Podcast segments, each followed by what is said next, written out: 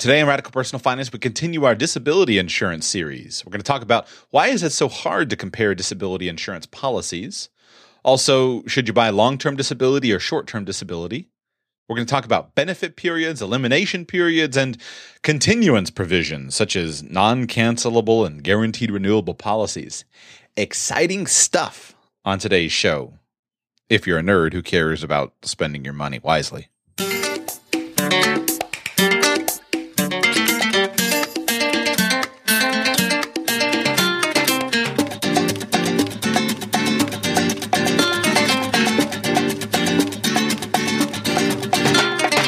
Welcome to the Radical Personal Finance Podcast, the show dedicated to providing you with the knowledge, skills, insight, and encouragement you need to live a rich and meaningful life now while building a plan for financial freedom in ten years or less. My name is Joshua Sheets, and I'm your host, and today I try to equip you with some very important financial knowledge so that you can protect yourself with disability insurance and not get taken to the cleaners in the process.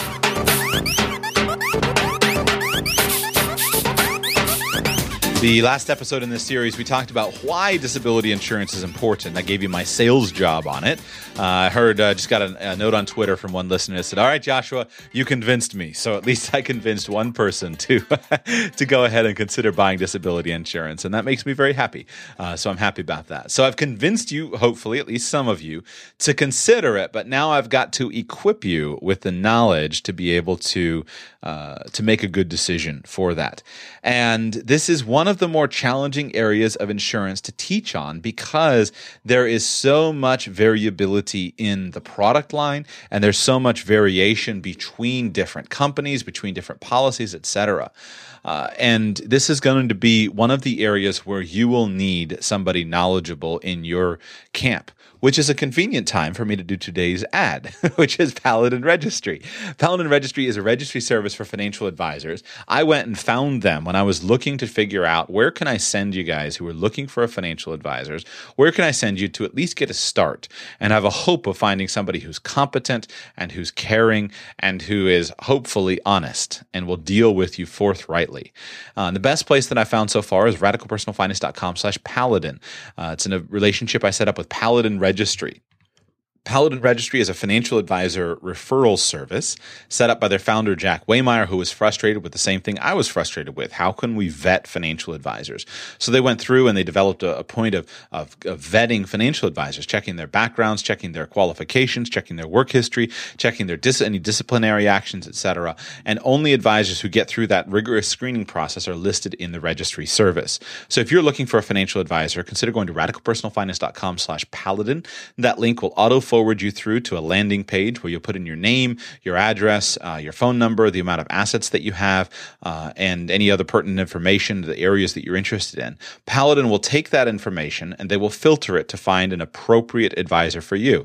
Uh, if you've got one hundred thousand dollars, they won't send you to an advisor who has a million dollar minimum. If you've got five million dollars, they won't send you to an advisor who's only got a one hundred thousand dollars minimum. So they will filter that through appropriately, uh, and they'll put you in touch with a couple or three good advisors in your area area that you can start with. I can't promise you two things. I can't promise you you're going to find a great financial advisor there, but I can promise you it's a good place to start your search and interview those advisors. A good interview with a financial advisor should be like a job interview. You're interviewing them to do a job for you. So interview them, uh, ask them your questions, uh, and see if they might be a good fit. The second thing I can't promise is that they're going to be experts in disability insurance. They might not. And this is leading us right into the very first point on my outline here, which is why it's so hard to work and find and compare work in the areas of disability insurance. It is tough. And as I said in the last show on this topic, many advisors just walk away from it. They throw up their hands. I've had multiple advisors who told me to my face and just kind of professional ta- content, I just don't even bother talking about disability insurance anymore. It's too hard to sell. Nobody wants to buy it. They don't understand it, et cetera. So I don't even bother to talk about it. Well, in my mind, that's a breach of duty. Uh, it's a breach of professional duty. Uh, I think it's a breach of professional duty if a financial advisor uh, who's working with a family who needs disability insurance and doesn't at least work very diligently to get them to buy it first before anything else for the reasons I articulated in the last show in this series. Uh, but it's also just, well, but it's a reality. Comparing disability insurance is hard. And that's one of the reasons why you don't hear it discussed, either with advisors or even in a public format like today. Tell me when the last time you heard an in-depth discussion of disability insurance on a financial radio show or a financial podcast of any kind. I've never heard it that I know of. The deepest it goes is maybe should you buy long-term disability or short-term disability insurance. But that's just the, the scratching the surface of the options. And it is tough. And that's, again, why we don't hear it discussed. Today's show is going to go right over the heads of many of you. And I don't think necessarily you need to grasp all of this information, but I'm going to do my best to keep it simple so you at least can develop an understanding of the vocabulary. So when you're working with an insurance agent, you can feel a little bit more confident in understanding the presentation that's being made to you. The first thing to start with is vocabulary in any in any area of, uh, of learning. If you look at the historical model of learning, which is most popular. It's not the only model, but the most popular one is expressed in the uh, the classical trivium, which was the idea of grammar, logic, and rhetoric. The first stage of learning is grammar, is learning the grammar of a subject. And so today's show, that's essentially what we're doing. I'm going to teach you the grammar of disability insurance, and I hope that it will be helpful to you. But it's tough to compare among po- com- from un- com- it's tough to compare among companies, because there is such a variation of products. It's also tough because there's a compare variation of, of the internal policies, and everything is based in a disability contract upon the actual contract. There are some standardized products that fit that, that you can compare things like prices among. But even those, if you brought me a disability policy and I wanted to beat it on price, I could beat it on price almost every time. And you might never know the option that I changed internal to the contract unless I told you, unless you read the contract. And since unfortunately people don't read insurance contracts, uh, you would probably never know. So there's it, it, it's it's just challenging to adjust among these things. Uh, I'm going to talk in the, I could talk in the future about many different types of of products, but today we're just talking about individual disability insurance. Individual disability insurance. And the reason I'm talking about why it's so hard to compare is to demonstrate to you that you can't just shop based on price. In the life insurance marketplace, if you're going to shop for twenty-year term and you're going to shop that with other companies for twenty-year term, twenty-year term, twenty-year level term is pretty much the same at most companies. You can have a few riders, a few benefits change. You can add a little something here, take a little something away. I've covered that in, in, re, in previous life insurance episodes. But twenty-year term is twenty-year term. It's a pretty standardized product. But individual disability is not individual disability across the market. It's all of these, these things, which makes it very difficult to compare companies and prices and policies. But let's start with the biggest question that I usually hear. Joshua, should I buy long-term disability insurance or should I buy short-term disability insurance? This is the one of those words that many people have heard about, and this is one of the debates that does happen to a small degree in the personal finance world. Long-term disability versus short-term disability. So let me explain what these are. A long-term disability insurance policy is a policy that will pay you money over the long term if you're disabled for a long time. A short-term disability insurance policy is a policy that will pay you money for a short time if you're disabled for a short time, or if you're disabled for a long time, it'll just only pay you in the beginning. That's how it works. Now, the first thing you need to understand about this is that the shorter the period of time that you're measuring for disability, the more likely the disability is. Almost all of you listening to this show will have had some at some point in your work life a day in which you couldn't work, or at the very least an afternoon in which you couldn't work. Perhaps you had a headache. Perhaps you started throwing up at eleven o'clock in the morning at the office, and you got in your car and you stumbled home and you went to bed. Now, you may have been better the next day, but almost everyone in the audience has experienced at least an afternoon off of work or a, a day off of work. So I don't know if this is, I don't know if it's one hundred percent, but I would feel pretty confident that it's close to one hundred percent of people have experienced this. So what you can see in my example, that if you've had a day off of work due to sickness, you're thus disabled because of your sickness, you're not able to do your work, you're disabled, uh, you have been disabled at some point in the past. So it's very likely that at some point in the future, you will be disabled and not able to complete a day of work. That's very likely. Now, if we extended that period out a little bit, say from one day of missed work due to sickness or injury to one week of missed work due to sickness or injury, there would still be many of you who have experienced that, but it would quickly drop down from one hundred percent. Many of us have been out of work for a week or close to it. Uh, perhaps we were out of work for a week if it was close to Memorial Day or Labor Day. But the point is that the percentage of people who've experienced that has dropped down. But it's still pretty high. And you can most likely concede to me the point that it's pretty likely that at some point in the future, something will happen that'll knock you on your back for a week. Thus, the probability is high. If we extended that out to a month, the numbers would drop dramatically. Far fewer of you have been disabled for a month. I've never been disabled for a month. And far fewer of you ever have. And far fewer of you ever will. If we drop it or extend it out to three months, now the numbers plummet even more. If we extend it out to a year, the numbers plummet even more. If we extend it out to five years or ten years of disability, the numbers plummet even more. And so the shorter the amount of time of disability, the likelier it is that you'll be disabled. The longer the time of disability, the less likely it is that you'll be disabled. Now, to compare likelihoods, just consider your own personal experience. I dare say that most of us know at least somebody who's been permanently and totally disabled. Or if you don't know them, you know of them. One simple example, just consider people with learning disabilities. Consider people who have uh, lifelong conditions like Down syndrome or some other similar thing. Consider people that you know who may be struggling with muscular dystrophy, or consider somebody that you know who may have had a back injury and had to change their job. All of those things count as disabilities. But still, it's much less likely that you'll be disabled for a year than that you'll be disabled for a, a day. Now, should we buy insurance for that? Well, here's where we go to the significance of the disability. If you were out of work for an afternoon, would that impact your financial situation seriously? The answer is no, only at the most basic of employment levels, where people are working a minimum wage job and they're stretched to the max. Does an afternoon of missed work uh, spell the difference between being current on a bill or being late on a bill? Most employers, especially many of you listening who are in salaried positions, most employers will not even uh, acknowledge the absence. Now, some employers will. Uh, a day of missed work for many people is not a big deal. Again, it's only at the most uh, uh, basic, poor levels of society at which a day of missed work is going to upset a financial plan.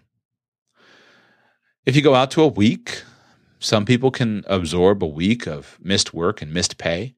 Some people can absorb a couple weeks, and some people could absorb a few months.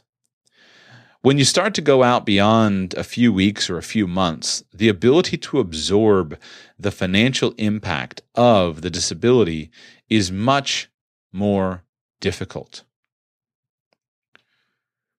Whether that's because of the challenge of having a year's worth of savings. Most uh, U S Americans can't put together four or five hundred bucks for an emergency. I can't remember. I was reading some of the numbers uh, that came out recently. I think it was from the Federal Reserve. They were talking about, was it forty percent or forty or fifty percent of, of, of U S Americans can't put their hands on a thousand bucks?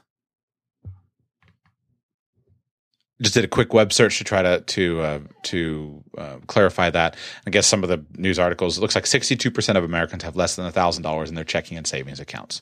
So uh, a couple of stories and ways to spin that data. Let's just keep it simple.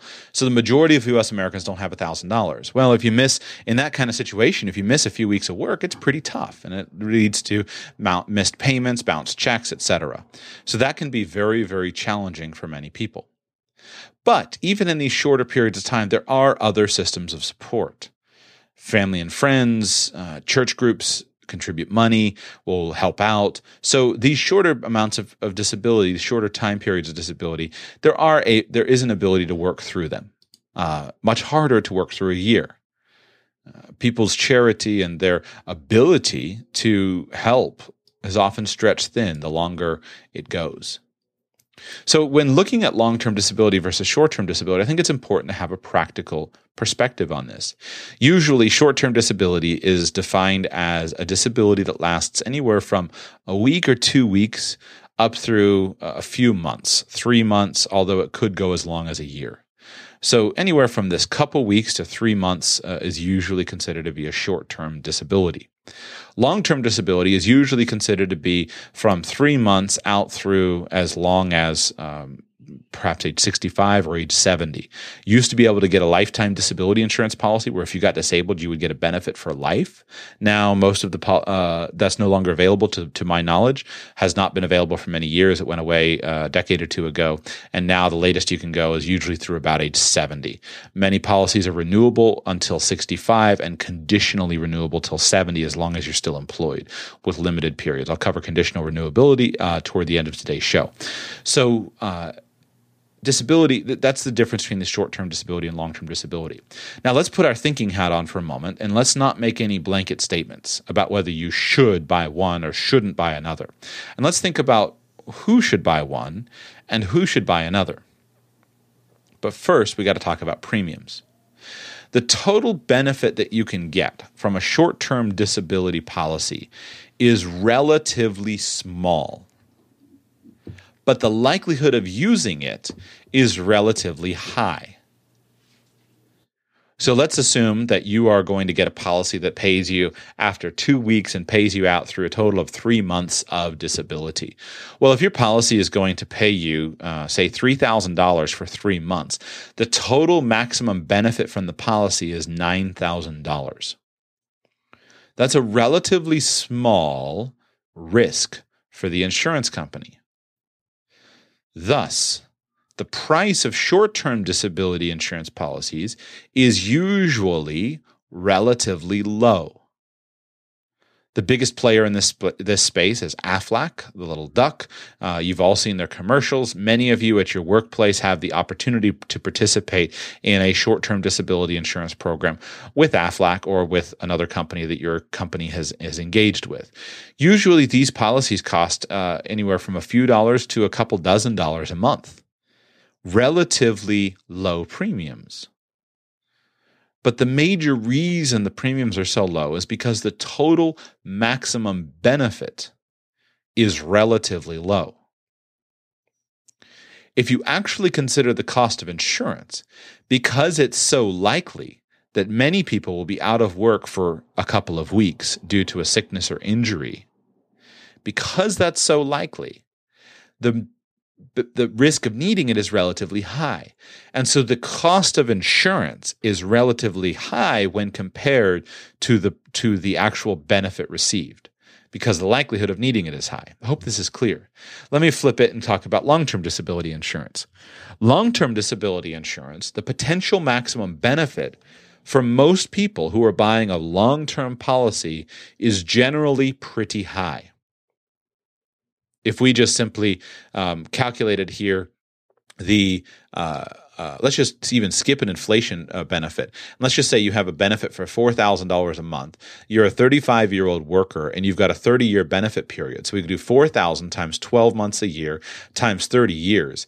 Even if you didn't have an inflation rider on your policy that would allow the benefit to go up over time, that would be a total benefit of one million four hundred forty-four thousand dollars.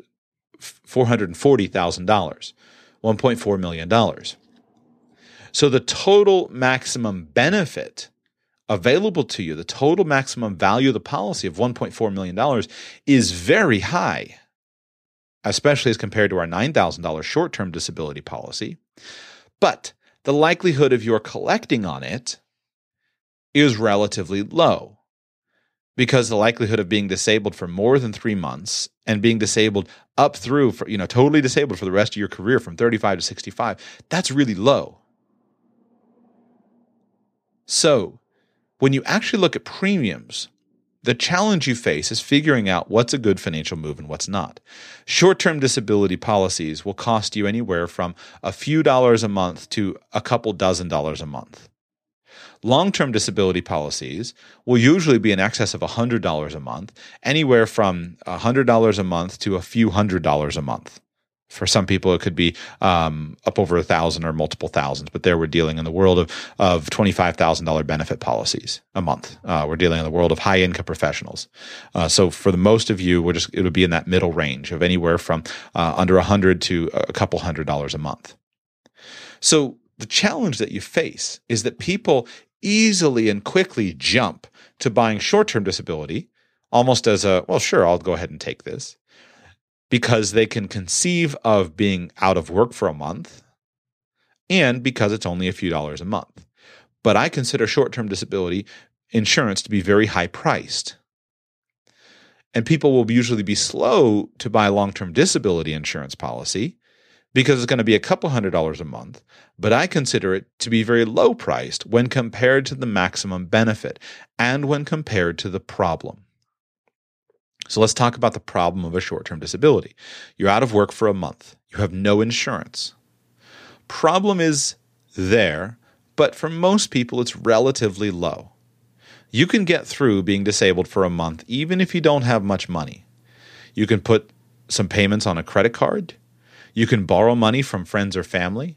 You can rely on the charity of friends or family.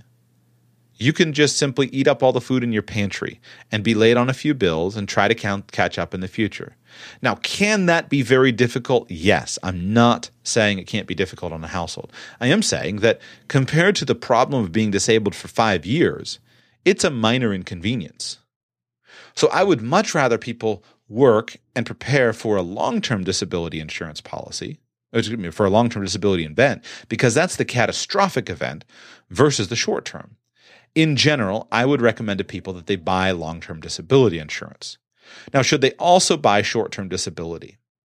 I think it's worth considering for those people who are living paycheck to paycheck and who don't have an emergency fund of any type, especially in things where, I mean, Aflac does huge business. Think places where people are in the construction industry, places where people are in very basic jobs. You're making thirteen dollars an hour, uh, making thirteen dollars an hour, living um, paycheck to paycheck.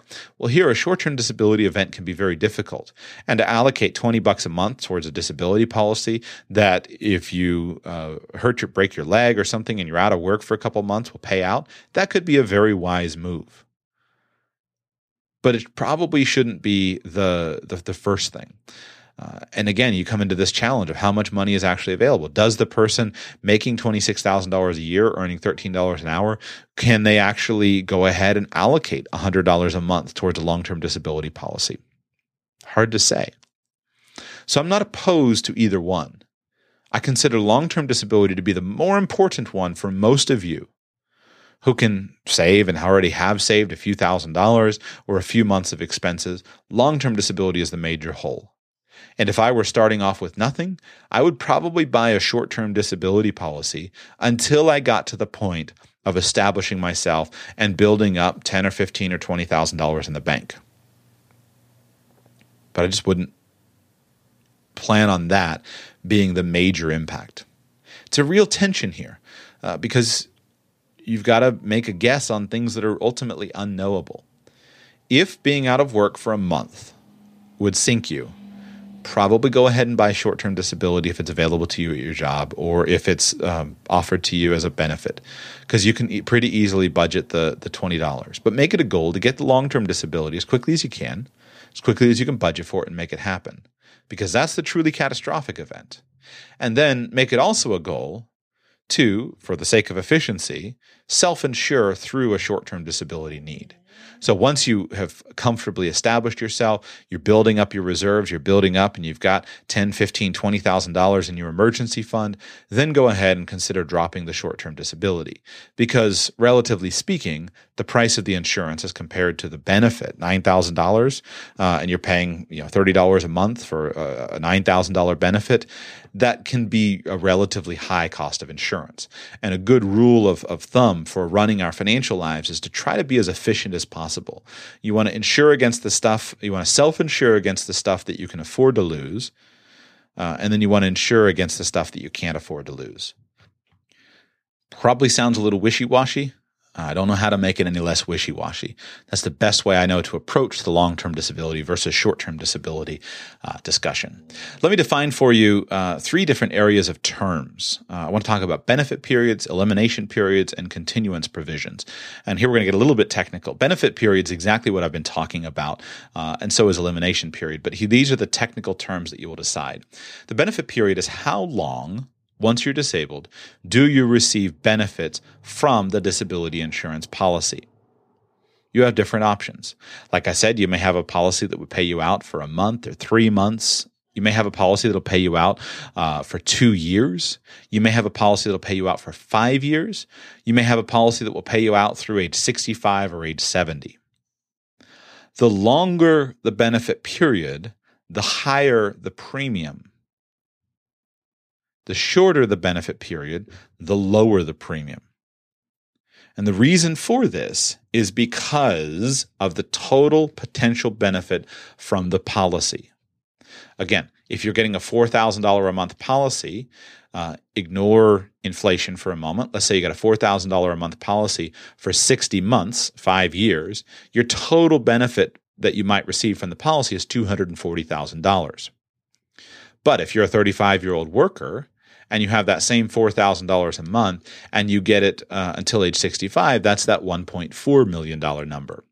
Big difference in risk for the insurance company between one point four million dollars and two hundred forty thousand dollars, especially when, when you look at the morbidity tables for disability insurance, you'll see that once somebody reaches five years of disability, there's a much higher likelihood that that person's going to be disabled permanently for the rest of their life than that they're going to recover. That's different than somebody being disabled for a year. A year, you might be out for a year with back injury, but you might be out for the rest of your life if you break your back. So if you're trying to save on premiums, one of the tools that a good insurance agent will do is they'll sometimes shorten up that benefit period. I've had to do this many times, sitting down, looking at a budget, young family, stretched finances. They know they need disability insurance, but they also need life insurance, and they also need to save money, and they also need to pay off their debt, et cetera, et cetera. Well, what do we do? Well, sometimes I would love it if everyone had a policy that would pay them out through age sixty-five or seventy. But sometimes you can save substantial amounts of money by shortening that up to five years. And so I would shorten it up to five years, knowing that I've covered most of the, the disability circumstances. The likelihood of being beyond five years is less, uh, but I've covered most circumstances they're going to be in. That'll save us a little, a lot of money on premiums by shortening it up to five years. So I've covered a three-year disability. I've covered, and in five years, if they were totally disabled, my theory was I could help them. They could figure something out uh, to, to, to retrain, use the five years to try to figure out how to get into a different job of some kind. But that's the benefit period. Just always remember, the longer the period, the higher the premium. The shorter the period, the lower the premium. You should go with the longest period possible, if you can afford the premiums, or you could go with the shortest period necessary. If I were a fifty-year-old worker, I had a lot of money for retirement, and only needed the five-year premium, well, five-year benefit period, then I would consider it. So that's how the benefit periods work, and you can choose these. It's a choice. If you're an agent or a financial planner, you should look at this as a flexible thing and, and figure out what's right for the client, especially when we get to some of the other um, benefits. Uh, there are ways to work with certain companies. There are ways to shorten the benefit period while still having a catastrophe plan for the longer period. We'll, we'll get to that when we talk about social insurance substitute benefits. Next, elimination period. The elimination period is kind of like a deductible. The elimination period is this. How long do you need to be disabled before the policy kicks in and starts paying you money? The key thing here is the shorter the elimination period, the higher the premium. The longer the elimination period, the lower the premium. This should be intuitive to you now, because by recognizing that you're much more likely to be disabled for a month than you are to be disabled for a year, you can recognize that the risk to the insurance company is much less if you have a one-year elimination period versus a one-month elimination period. Thus, your insurance will be cheaper. So when you're looking at the elimination period, you've got to treat this just like you treat a deductible on other types of insurance. How much money do you have, and how much time can you get through? In essence, this is what we do by steering people who are middle-class people, have savings, have reserves, have credit card li- or lines of credit cards or lines of credit available to them. Uh, this is why we steer them to a three-month elimination period versus steering them to that one-week elimination period, because it results in a substantial decrease in cost, and they can get through that three months. They can handle that as a deductible. Most people can get through three months if they have to. But this also implies a planning point. Many of you are very good savers. Many of you have significant amounts of, of capital in reserve that's liquid and easily available. Well, in this situation, if you're simply trying to plan for a worst-case scenario, a catastrophe, you might choose a very long elimination period in order to save premiums. You might choose one year uh, or more if you can find a policy, but one year is often the maximum. You might choose a one-year elimination period knowing that this policy will only pay out in the worst-case scenario where you're disabled for more than a year. But you might be confident knowing that, hey, if I am disabled for more than a year, this thing's going to pay out through sixty-five. And that would be something worth considering. Now, the premium savings here, uh, you will have to ask your agent to run some cost comparisons.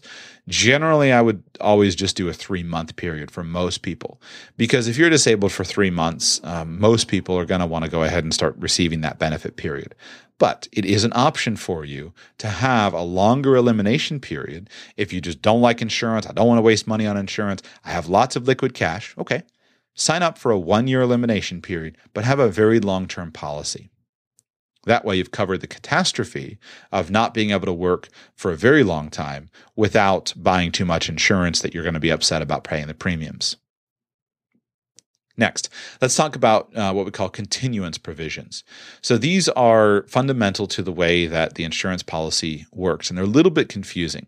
There are two major words that are used. One is called non-cancelable, and the other is called guaranteed renewable.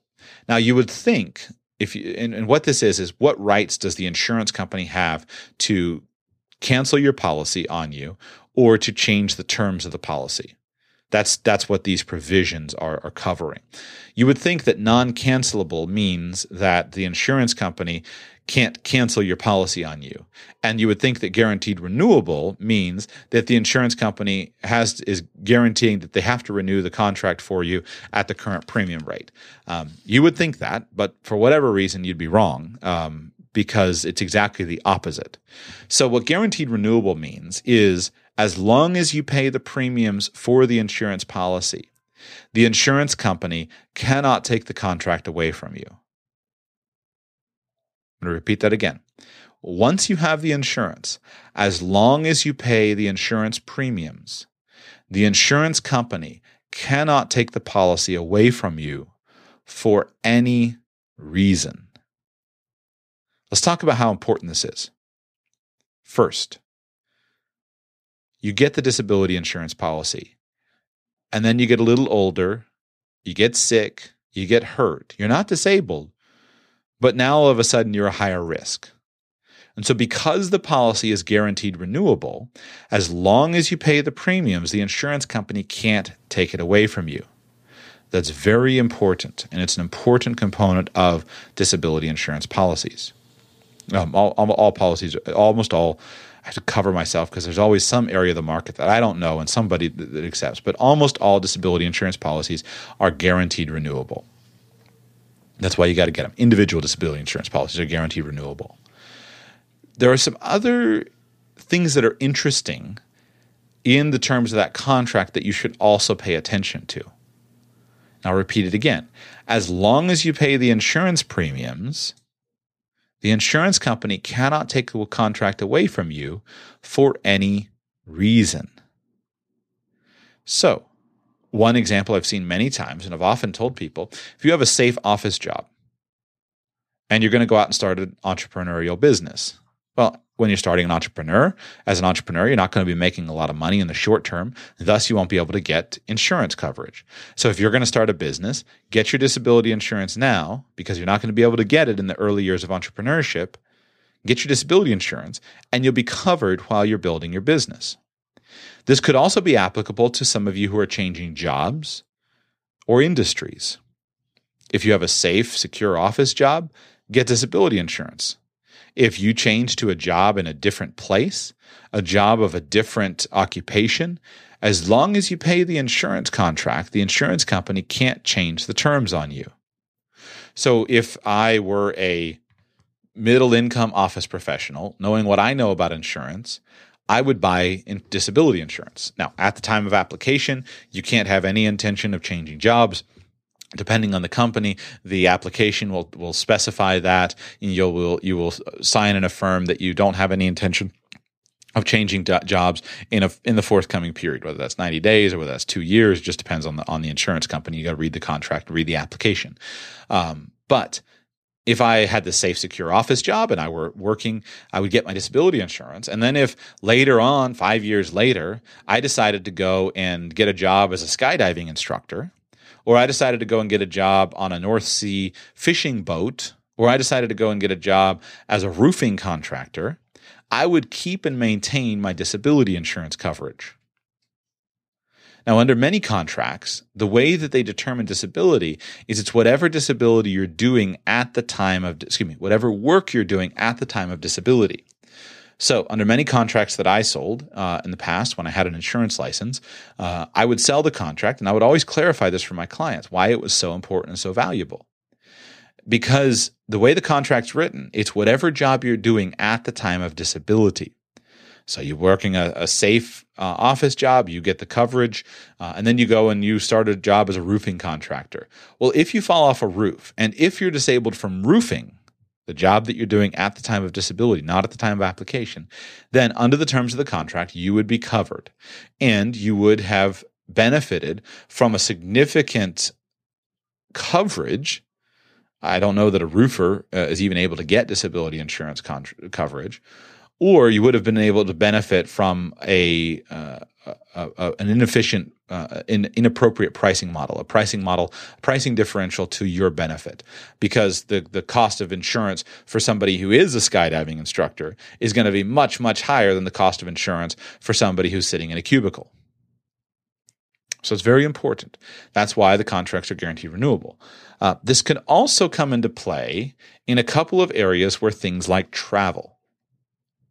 If you anticipate traveling, I had a situation uh, with a client one time. Uh, the husband was in uh, was a a, um, a construction uh, office worker. Uh, he, he was an office worker for a construction company, and the wife was a uh, was a nurse. And uh, in doing their planning, uh, I recommended to them Uh, disability insurance. Now, he had some group uh, long-term disability insurance in force, so I recommended to them uh, a supplemental policy for him, uh, and then I recommended uh, to the wife uh, a primary individual disability insurance policy. Well, in looking at it, they chose to buy the primary disability insurance policy for uh, the wife, and then they chose to not buy the supplemental policy for the husband. Well, uh, a few years later, uh, three or four later, years later, they decided to leave their careers and move to Africa as missionaries. Well, because of the disability insurance contract that I had placed for the wife, that disability insurance contract was good. They were going to be doing, she was going to be working as a medical missionary in a very rough country in Africa. Well, under the terms of the contract, she would still be covered if she were disabled, even though they're living and working full-time in this very difficult country in Africa. That was a valuable provision for her because they could pay it under U S American uh, rates. They could pay it under uh, the safer conditions, and they wouldn't even have been available. He was looking into getting disability insurance. Uh, I was able to find him one quote, uh, actually placed it with Lloyd's of London, uh, and I was able to get him one offer from, from Lloyd's of London. However, the benefits were so small and the prices were so high that it just simply didn't make financial financial sense. And I recommended to them that they not do it, that they just simply um, face that risk and self-insure or insure in a, or just care for it in another way. Uh, and so they, they didn't buy that policy. But if earlier they had taken my recommendation and my advice to buy the supplemental policy, uh, numbers are unclear, but uh, at this point in my memory, maybe it was a couple thousand bucks a month, then they would have been able to maintain that policy even though they had moved from the United States uh, working as uh, an office work to working as a medical missionary in a difficult country in Africa. So there's just some interesting aspects to that guaranteed renewable provision which make it so valuable. And this is one of the reasons why I am a strong proponent of helping people get coverage and helping people get individual coverage at an early age, at an early age before they face any difficult circumstances. In my own family, I've had two family members that have been disabled with carpal tunnel syndrome, uh, and it's a common thing. Now, both of them are doing better now, but both of them have resulted in lost work due to not being able to use a computer and had to do crazy things to be able to use a computer due to overuse and repetitive strain injury.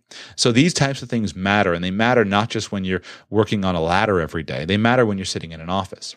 Let's go back and talk about non-cancelable. Okay. If you buy a contract that's non-cancelable, that means that the company does not have any right to change the pricing of the policy.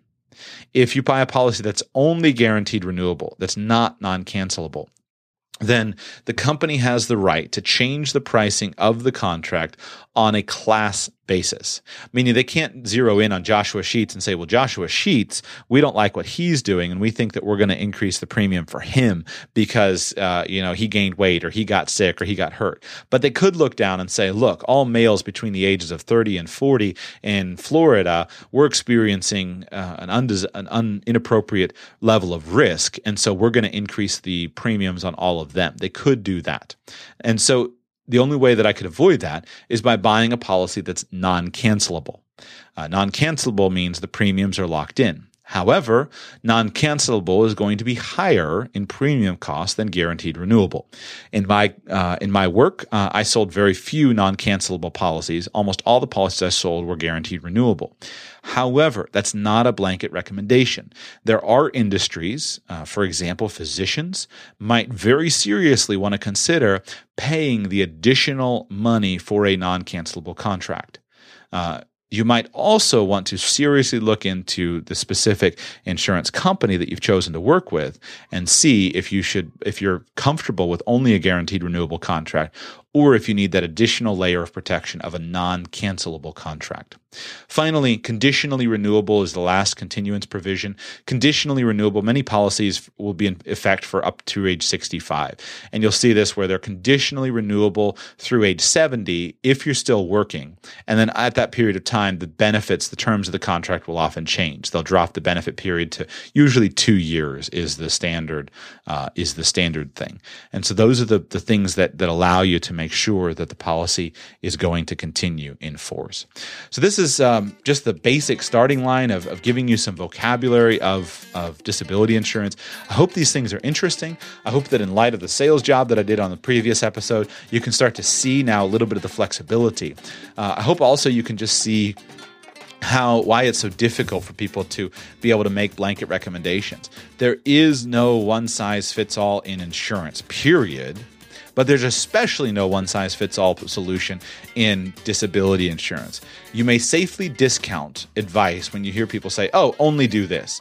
Because as I've pointed out, hopefully you've heard the scenarios where I've, I've indicated why I would buy short-term disability insurance and not long-term disability, why in some situations I would buy long-term disability and not short-term disability, why in some periods at times I would buy a shorter benefit period, a longer benefit period, a shorter elimination period, a longer elimination period, a guaranteed renewal contract, a non-cancelable guaranteed renewable contract. Uh, all of these things matter. And you have to look at your individual situation to be able to make an appropriate decision on the subject. So I hope this is useful to you. Thank you so much for your great feedback. Um, two things as we go. Thank you to those of you who sign up and support the show as a patron. Lots of benefits for that for you there. Number one, you just simply put money in my pocket, which I thank you sincerely for. Um, pay me some wages for this work that I'm doing and releasing to you freely. Thank you for that. Um, Uh, I wish that many more hundreds of you would do that. Uh, it's very important uh, that many more of you continue to do that so I can continue to keep my incentives aligned with your incentives. I don't have to bring on um, lots of advertisers and things like that uh, to in order to meet reach my financial goals that'll get in the way. So radicalpersonalfinance.com slash patron. Also remember that I am now offering phone consulting. If you would like to consult with me on a topic like this, this would be a good one. Go to radicalpersonalfinance.com slash phone call. Feel free to book a call with me if you want to put me on the phone line and talk with you and your insurance agent. If you just want to review something uh, and you want to say, Joshua, does this pass the sniff test? I'm getting a recommendation of this. Does this make sense? I'd be happy to do do that type of work. radical personal finance dot com slash phone call, uh, and you'll be able to reach me there. Thank you all so much for listening. Be back with you soon.